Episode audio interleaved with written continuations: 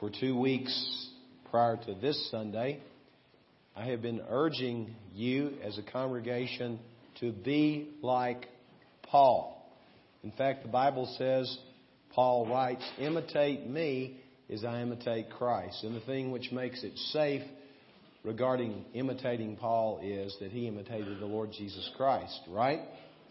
We're going to continue our consideration today of this shortest of all Paul's writings, which we have, but also the most personal of all the writings of the Apostle Paul. And today, the focus is going to be the challenge is be like Christ in be like Paul rather in your influence. Let's begin with verse 8. Therefore, though I have enough confidence in Christ to order you to do what is proper, yet for love's sake I rather appeal to you, since I am such a person as Paul the aged, and now also a prisoner of Christ Jesus. I appeal to you for my child Onesimus, whom I have begotten in my imprisonment, who formerly was useless to you, but now is useful both to you and to me.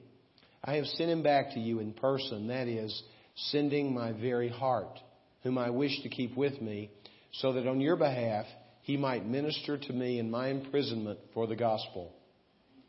But without your consent, I did not want to do anything, so that your goodness would not be in effect by compulsion, but of your own free will. For perhaps he was for this reason separated from you for a while, that you would have him back forever, no longer as a slave, but more than a slave a beloved brother, especially to me, but how much more to you, both in the flesh and in the Lord. If then you regard me a partner, accept him as you would me. But if he has wronged you in any way or owes you anything, charge that to my account. In his book, The 100, ranking history's most influential persons, Michael Hart rates the Apostle Paul sixth. Now, I draw your attention to the title of the book History's Most Influential Persons. Eternity's most influential persons would undoubtedly rank the Apostle Paul higher than sixth. Now, none of us is an apostle of Jesus Christ. We don't have the capacity to be an apostle of Jesus Christ. We don't have the gifting that the Apostle Paul had. He was multi gifted. And I would in no way want to limit what God might want to do in anyone's life. But we probably will not approximate the stature of the Apostle Paul in terms of our influence in the world. However, the things that we're going to see about the Apostle Paul, which emerge from this text of Scripture, are all within your grasp if you know Jesus Christ, without exception. There are six truths which surface from this passage of Scripture. I'm going to ask somebody to get me some water. I'm beginning to. Excuse me.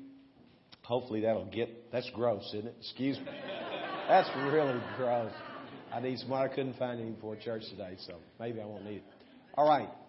The first thing this passage of Scripture teaches us that made Paul a person of influence is that we, he was a humble person. Let's look again at verse 8, which contains this information, and then part of verse 9. Therefore, though I have enough confidence, and the word translated confidence is freedom to speak authoritatively, is actually what is meant here. So let me substitute that interpretation. Therefore, though I have freedom to speak authoritatively in Christ, to order you to do what is proper. What was his freedom to speak authoritatively? He was an apostle of Jesus Christ. Albeit he describes himself as the least of the apostles, yet he was an apostle of Jesus Christ. He could have pulled the apostle card out on Philemon if he had wanted to, but he did not. The reason is because he was a man of humility. And what this tells us, by the way, whenever the Apostle Paul uses the word apostle to give him credibility, he's not doing it because he's on some kind of spiritual ego trip. He's doing it because he's wanting to correct false understanding or false teaching in the churches to whom he wrote those words, I'm an apostle, to validate the message that was given. We know that Paul says in 1 Corinthians chapter 3 verse 7 that I'm nothing. He did not see himself as anything, but his confidence, his freedom to speak authoritatively was founded in whom? In Christ. Now, are you in Christ? Do you know Jesus? If you are a believer in the Lord Jesus Christ, you're just as much in Christ as the Apostle Paul was in Christ. Therefore, you have the same capacity to be a person of humility, just like the Apostle Paul had the capacity to be a person of humility. Look at the way in which he describes himself in verse 9. In the middle of the verse, he says, I am such a person as Paul the aged. Hippocrates said that people who qualified for being aged were between the ages of 49 and 56. I'm just about to go over the edge. he went on to call really old people geron. It's the Greek word from which our English word gerontology is derived. It won't be long before I'll be geron. In fact, one year and three days from now, I'll be geron. But Paul saw himself as just an aged man, a well worn disciple of Jesus Christ. And then he says, as we've seen earlier, does not require interpretation, also a prisoner of Christ Jesus. If you and I are going to have any influence for God upon people for eternity, we're going to have to be hum, uh, people of humility. a week ago yesterday, I was on my way to an appointment here in my office as I was coming from my car, I ran into Mike Garland. Mike and I got into a conversation about something that was really important because he was trying to minister to a coworker and he was asking, Pastor, do you know somebody that might be able to help this man? We were able to link him up with another brother in our church and hopefully God's doing that work. Well, in the process, I noticed as I stood beside one of the portables out of the corner of my eye, there were 400 people, by the way, who were our guests that day. We'd invited them to come to do a music theory test didn't charge them a penny. This lady came out, and I could tell she was sort of large and in charge. Not physically large, I wouldn't say that, but I could tell she was feeling her sense of importance, and it kind of made me bristle for some reason. I'm not sure why, but I noticed out of the corner of my eye, she kind of gestured to somebody, and that somebody was a policeman. He wasn't a rent a cop, he was a real live El Paso policeman. And he came up to me and to Mike, and he addressed his words to me and he said, Sir, you're going to have to move. And I said to him, I'm the pastor of this church, and we will move when we get through talking. And Mike, is that about right, what I said? I don't know if I said it quite that nicely to him. But Mike, being a dear brother in the Lord and a mature Christian more than I was at that moment, he put his arm around me. You know, he kind of started moving me during this.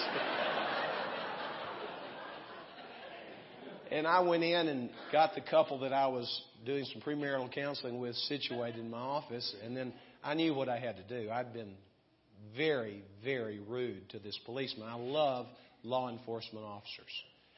Do you know there's a video game that's going to be released? It's called 25 to Life. And the whole object of the game is to kill law officers. Can you imagine? Well, I got up and I went out found that policeman. I was so grateful that he was still there. And I said, Sir, I was very rude to you. Would you please forgive me? Now, I lost my influence for the Lord on that man when I acted out the way I acted out. In my sense of self importance, my self inflated pastoring, I told this man really the way things were. But you know, I might as well just have been playing that game 25 to life in relationship to him. I blew him away. A man whom I have really respect. My problem was with the lady, not with the man. and that probably says more about me than I would like to let you know. In order for you or me to be a person of influence, we must be humble like the Apostle Paul. But also, we must be gentle. Now, remember what Jesus said? He said, Take my yoke upon you and learn from me. In other words, be discipled by me, for I am gentle and humble in heart. Remember, Paul says, Imitate me, be like me in influence. because I'm being like Jesus Christ. Was Jesus humble? Yes. Was Jesus gentle? By all means, he was gentle. And the word translated gentle that Jesus uses in Matthew 11 29 is the word which was used to describe the breaking of a wild stallion and that stallion's being brought under the control of its master. It's not a diminishing of power, those who are gentle. Rather, it is a bringing of that power under the control of the master. Who is our master?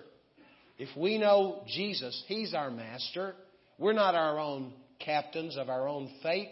Jesus Christ is our master. We will be gentle as the apostle Paul is. How do we know that he was a gentle man? Well, we know it from verse 9. Look at it. Yet for love's sake, I rather appeal to you. And then he picks up the same refrain in verse 10. I appeal to you. And then look at verse 14. Without your consent, Philemon. Now, did Paul have the authority to tell Philemon what to do? He had it on two levels. The more obvious level is he was an apostle of Jesus Christ, one of a handful of people who've ever lived, less than 15 who would have that name in the strict sense of the term. But also, he was not only Onesimus's spiritual father, but he was also Philemon's spiritual father. He could have pulled that card as well, but he didn't do it.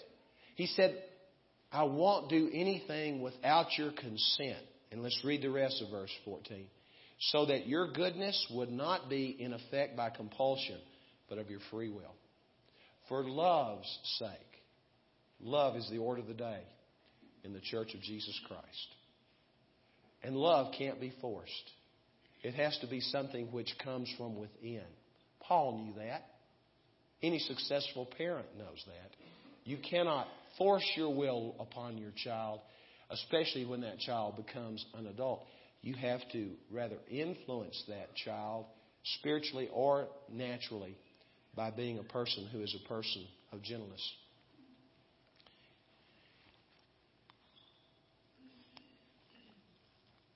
In the 1960s, Helen Roseveare graduated from Cambridge University in Great Britain with a degree as a medical doctor.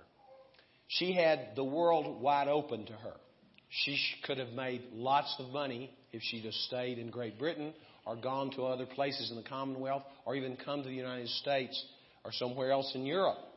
But she chose rather to follow the inclination of her heart, which was to lead her to the Congo in the 1960s. Now, this took quite a woman to do this.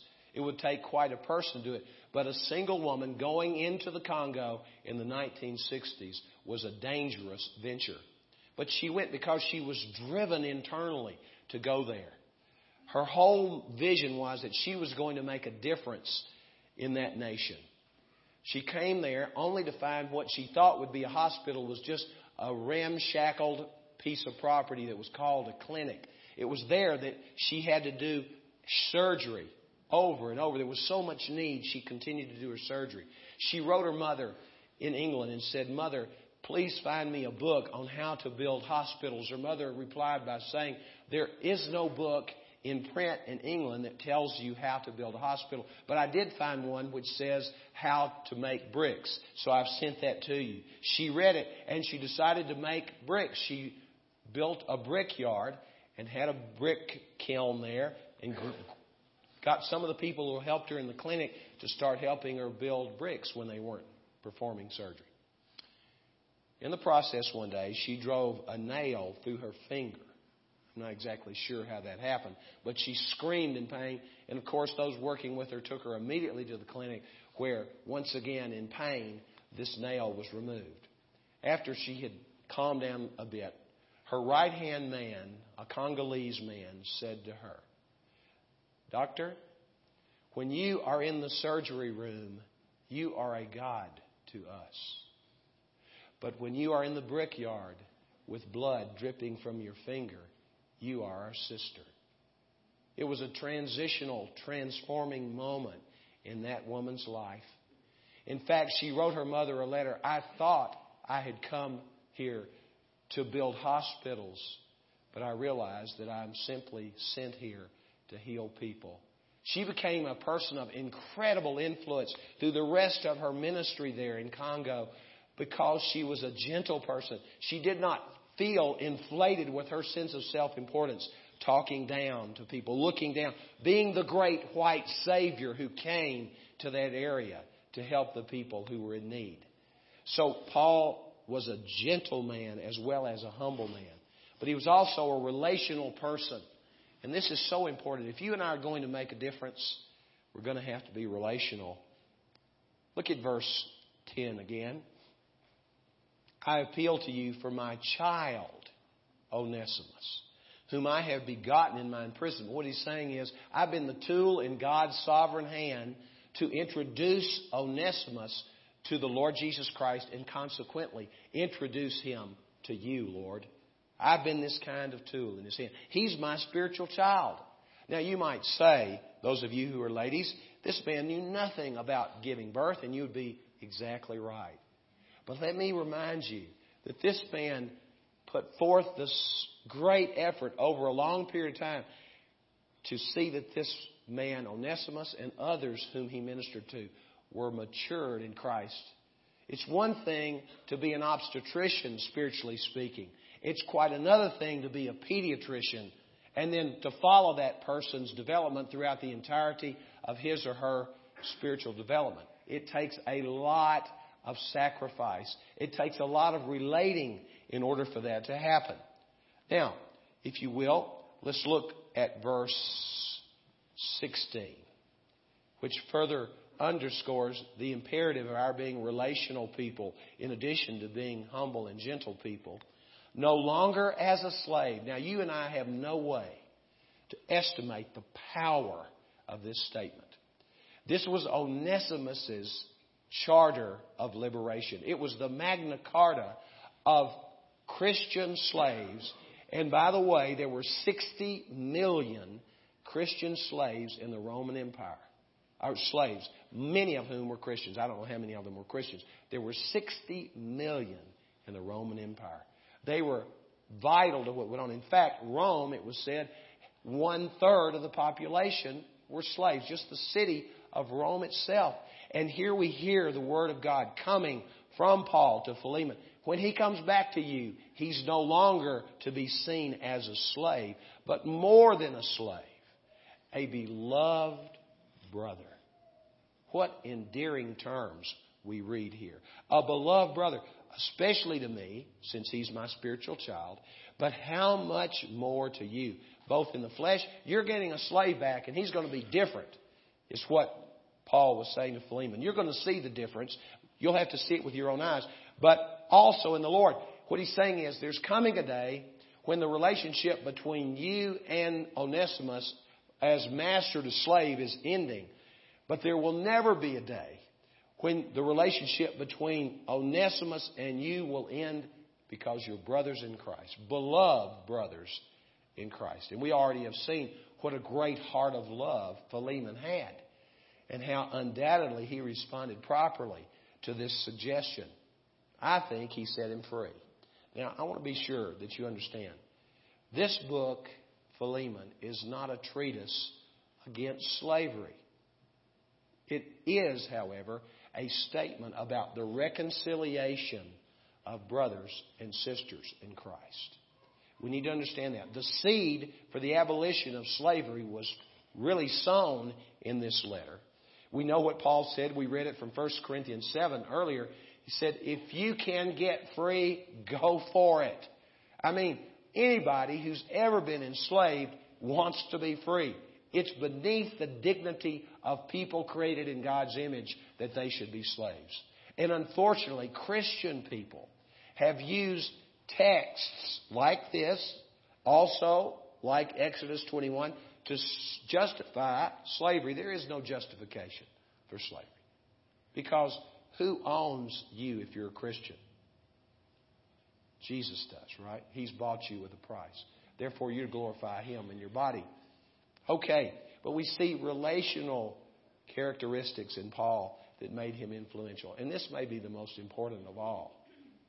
If you are a person who's going to have lasting influence, you've got to invest in other people. You've got to pour your life into other people.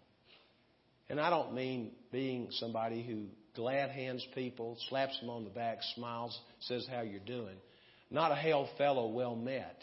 I'm talking about somebody who really digs into the life of at least one more person on the spiritual level and pours life, the life of Christ coming through you, into that person's life. This is the kind of person who is influential forever. Not just a flash in the pan, not someone who just makes a big splash somewhere and then the next thing you know, that person is burned out like a meteorite entering the atmosphere, but a person who deliberately and daily slugs it out in relationships with people to help them realize their potential in Christ. Here's a fourth thing that is true of him that must be true of us. He was a, a man who was sacrificial in the way in which he related. Let's look at verse 12. I have sent him back to you in person, that is, sending my very heart. What he's saying is, when I send Onesimus back to you, Philemon, I'm sending part of me back to you. And he elaborates on that in verse 13. Whom I wish to keep with me. The word translated wish suggests that there was great deliberation in his heart and mind as he was deciding, should I keep Onesimus here or should I send him back? It was not a slam dunk for him. There was deliberation accompanied by inclination to keep him with him.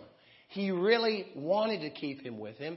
He needed him. Remember, he was an aged person and a prisoner of Christ Jesus. But he goes on to say, so that on your behalf he might minister to me in my imprisonment for the gospel. And then look at another example of his sacrifice in verse 18. But if he has wronged you in any way or owes you anything, charge that to my account. He was serious. He was saying, for any possessions which he stole from you, I'll pay them. And not only that, probably what he meant also was that any labor that you lost because of his absence, I will make it right. Now, how does that apply to you and me? Remember, this is a letter about reconciliation. Paul was going to whatever length he found necessary to reunite Philemon and Onesimus. He was going to great personal sacrifice in relationship and with regard to his bank account to see that these brothers got together do you have that heart? Remember, God has given us the ministry of reconciliation. That's the ministry every last Christian has been called to, according to 2 Corinthians chapter 5. Have you sacrificed your time?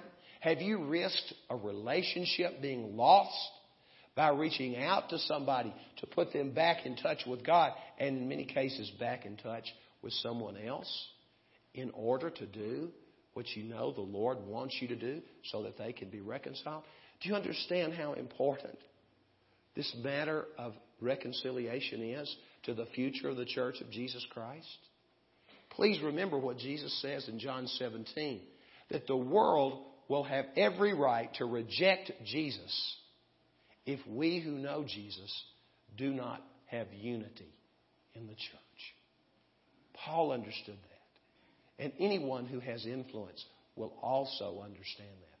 Humble, gentle, relational, sacrificial, but also he was a, an ethical man. He did what was right, even though he could have rationalized otherwise.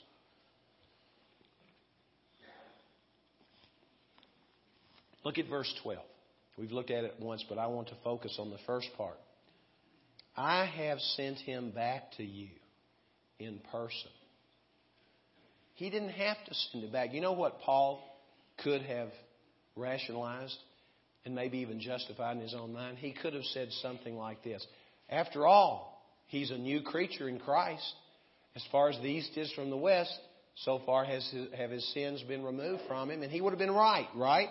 Anybody who comes to Christ is a new creation. As far as the east is from the west, so far as the Lord removed all our transgressions from us. When we receive Jesus, we are born again. We're new people. But that does not nullify the behavior that was illegal and unlawful, unethical that we engaged in before. And what basically Paul was saying to Onesimus, Onesimus, you got to go back and face the music. And there's a wonderful application here. The influence on Philemon was undoubtedly increased dramatically. When Philemon came back, he was accompanied by Tychicus, by the way, and this is just like the Lord. He didn't have to go alone. He brought the letter. Can you imagine? He knew the contents of the letter, and he brought it right to Philemon and handed it to him. It was like sealing his own death warrant. It was really risky. In this particular era in history, there is record of a man named Pedanius Secundus, who was the master of 400 slaves. One of his slaves killed him. And when that slave was brought to trial and found guilty, not only did the prosecution call for his execution, but for the execution of all 400 slaves, and the law upheld it. All 400 were killed. That's the kind of environment in which Onesimus lived. And he goes back, and he knew what went on. He knew also that if a master was lenient to a runaway slave, that that master might, by law, be able to brand an F on his forehead, fugitivus, from which we get our word fugitive. And in the case of this particular runaway slave, he was also a thief, which would have been able to add the word CF, or the letter CF, cave furum, which means beware the thief. He knew those things. But he went back because the Apostle Paul told him to go back, and he did it because he was an ethical person. When you and I come to Jesus Christ, it does not remove the things that we did in the past that were wrong, illegal. We need to get those right. That verifies the gospel. Because surely what happened with Philemon when Onesimus got back and he began to work with his boss again, his master, he saw that this man had really been changed. Really. He was a different man. There are many people who claim to know Christ. They've made a profession of faith. They've made it really loudly, in fact, but there's virtually no difference in the way in which they lived. In the 1950s, there was a man in organized crime named Mickey Cohen, and he made a profession of faith very public and very loudly. And the church was excited. I'm not about the church at large because here was a member of the underworld who'd supposedly given his life to Christ. But for months, there was no change. People kept waiting to see the change. He continued to conduct business as he had previously. There was no change in his life. When he was confronted about that by some brothers in Christ, he said, Well, when a person is a football player and becomes a Christian, he's still a football player. Good reasoning, right? And he went on down the line. He says, I'm a gangster. I'm sorry, Mickey. And all others who come to Christ, there's a change. Paul was a man who was ethical. If you and I are going to have influence, we're going to have to be men and women of integrity who uphold the law that God's established in our land. Well, here's, I say the best one for last. At least to me, it's the best one. He was transformational. Transformational. We see this in Onesimus' life. Let's look again at verse 11. Onesimus, by the way, literally means profitable. That's what his name meant, profitable. Who formerly was useless to you. Look at verse 18. But if, and the word translated if really would be better translated since, but since he has wronged you and owes you something, he stole from him. He had wronged him. He's, so we see that he had changed. He was useless before, and now he is useful both to you, Philemon. How was he useful to Philemon? We'll look at verse 13. Whom I wish to keep with me, so that on your behalf See, when Paul was in prison in Rome, Philemon couldn't be there. Distance and circumstances otherwise kept him from being there. But he was there without his even knowing it. How? In his slave. If he had been able to send the slave, he thought that's a great idea. A great idea. And we think about Onesimus. How did he get there? Well, he thought he was running away, didn't he? But where was he running? Right into the arms of God. Amazing. He went from, think of the Mediterranean map. Think of over here in the east, modern day Turkey. That's where he started from, in the Lycus River Valley, really right in the south central part. He had to have gone to Ephesus to catch a ship and go from Ephesus all the way across the Mediterranean to the boot heel of Italy, then get there and then travel by foot probably all the way to Rome. Tacitus said this that everything horrible and disgraceful finally finds its way to Rome. It was a terrible place. And he went there and he knew if he got caught, bad things would happen to him. So he tried to blend in to the underworld of that vast city, Rome. And somehow or another, he got word that Paul was there and he had heard his master speak of the man who had led him to Christ, the apostle Paul. And he, some way or another, found his way there. Was it accidental that Paul was there when Onesimus got there? Or was it accidental that Onesimus ended up with Paul? Absolutely not. It was providential. And look at verse 15. For perhaps, and he's being very clever here, Onesimus was for this reason separated from you for a while. Notice he does not say he ran away from you for a while. That would be action on Onesimus's part. That's the way Onesimus looked at it. But look what he says. He was separated from you. This is a passive voice verb, meaning that actually Onesimus was a pawn in somebody else's hand. Whose hand took Onesimus from the middle of Asia Minor, modern day Turkey, all the way to Rome? Who did it? It was God. And why did he do it? Because he know, knew that that was the place he needed to meet Jesus Christ. I've had many people tell me since I've been the pastor here, Pastor, I didn't want to come to El Paso. I thought I was coming to El Paso to work for and then fill in the blank for the company. I came here kicking and screaming.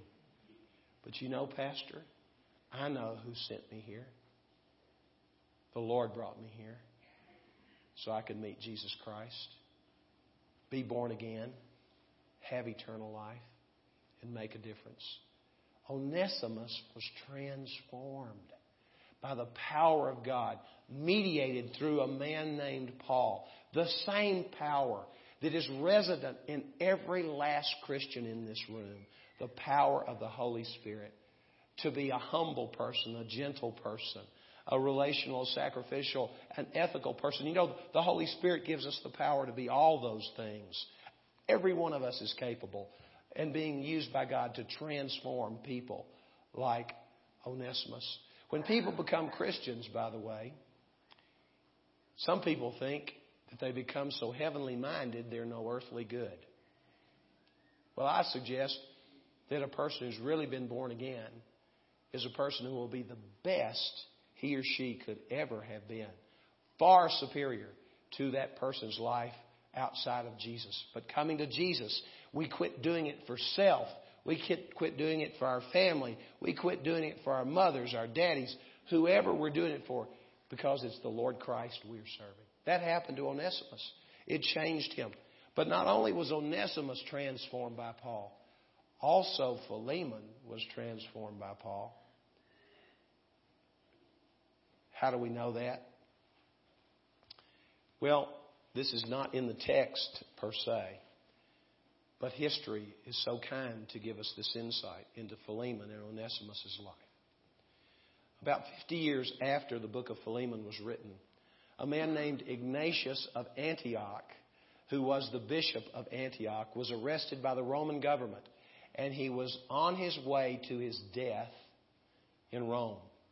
As the entourage was making its way toward Rome, they would stop in significant cities, one of which was Ephesus.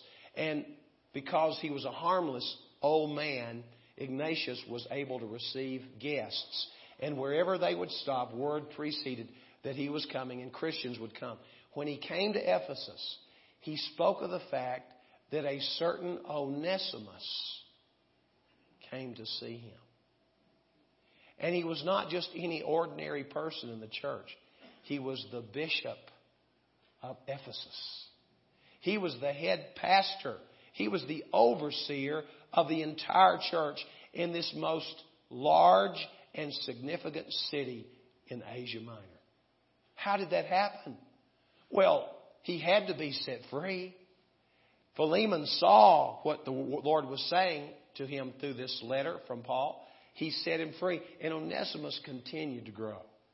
Now, here's something I appreciate very much as a suggestion. Don't say to anybody that this is the way it happened, but I think it's quite possible, if not probable. How do you suppose we have in our Bible the 13 books that Paul wrote? How do you suppose we have them? There are all kinds of ideas, but here's one suggestion that out of his great gratitude to Paul, his father in the faith, who begot him in prison, Onesimus carefully gathered up the epistles of Paul and bound them together and then slipped this little personal letter, which really doesn't seem to fit, does it, when you look at the other letters of Paul? It's so personal in its nature. It's so completely different. He slipped it in there. And aren't you glad he did? I sure am. I tell you, I've been blessed by my preparation. I never taught out of the book of Philemon, but I've been challenged, probably unlike anything I've done to prepare to share with a group like you from this book in recent days. I've been challenged to be a person who is victorious in my praying like Paul, but here to be a person of influence. Do you want to be a person of influence? Do you? If you don't, shame on you. Because you're going to have to give an account of your life before God. I'm going to stand before the Lord. You're going to stand before the Lord. And each one in this room will give an answer to God for what we did with the life which we have. But it shouldn't scare you and me. If we know Jesus, Christ is in us, we can imitate Paul in the way in which he imitated Jesus. Was Jesus humble? We've seen yes. Was he gentle? Yes. Was he relational? Oh, yes. Was he sacrificial? By all means, he gave his life as a ransom for our sins. Was he a man who was ethical always and a transformational man? Many of you have seen the play, read the book, Victor Hugo's Les Miserables. The primary character, of course, is Jean Valjean. You may remember that dramatic scene when Valjean has stolen from the priest who has taken him into his home. And he's been apprehended. He's brought back to the priest. And the priest, when he sees Valjean, remember what he says to him? I'm very angry with you, Jean Valjean. Why didn't you take the candlesticks too? I told you to take the candlesticks. And all of a sudden, the authorities' case dissolved right there through the grace of this man. The authorities leave. And then what does the priest say to Jean Valjean? He says, Jean Valjean, remember that you promised God today that you would be a new man. I have bought you. I have bought you with this silver. I have ransomed you from fear and hatred, and I give you back to God. And if you follow the story, he became a redeemer of sorts to a prostitute, to an orphan. He even sought to be that kind of redeemer to the man who sought his own life, Javert. Jesus Christ wants us to be these, this kind of person, a person of influence. And it certainly is within our grasp. Let's pray.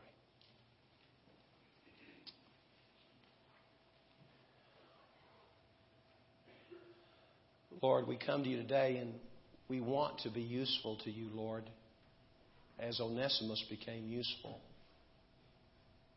We pray in Jesus' name that you would empower us.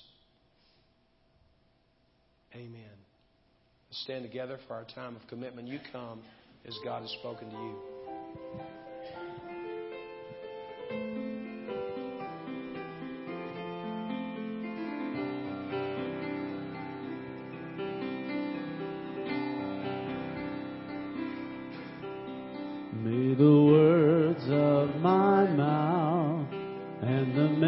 Meditations of my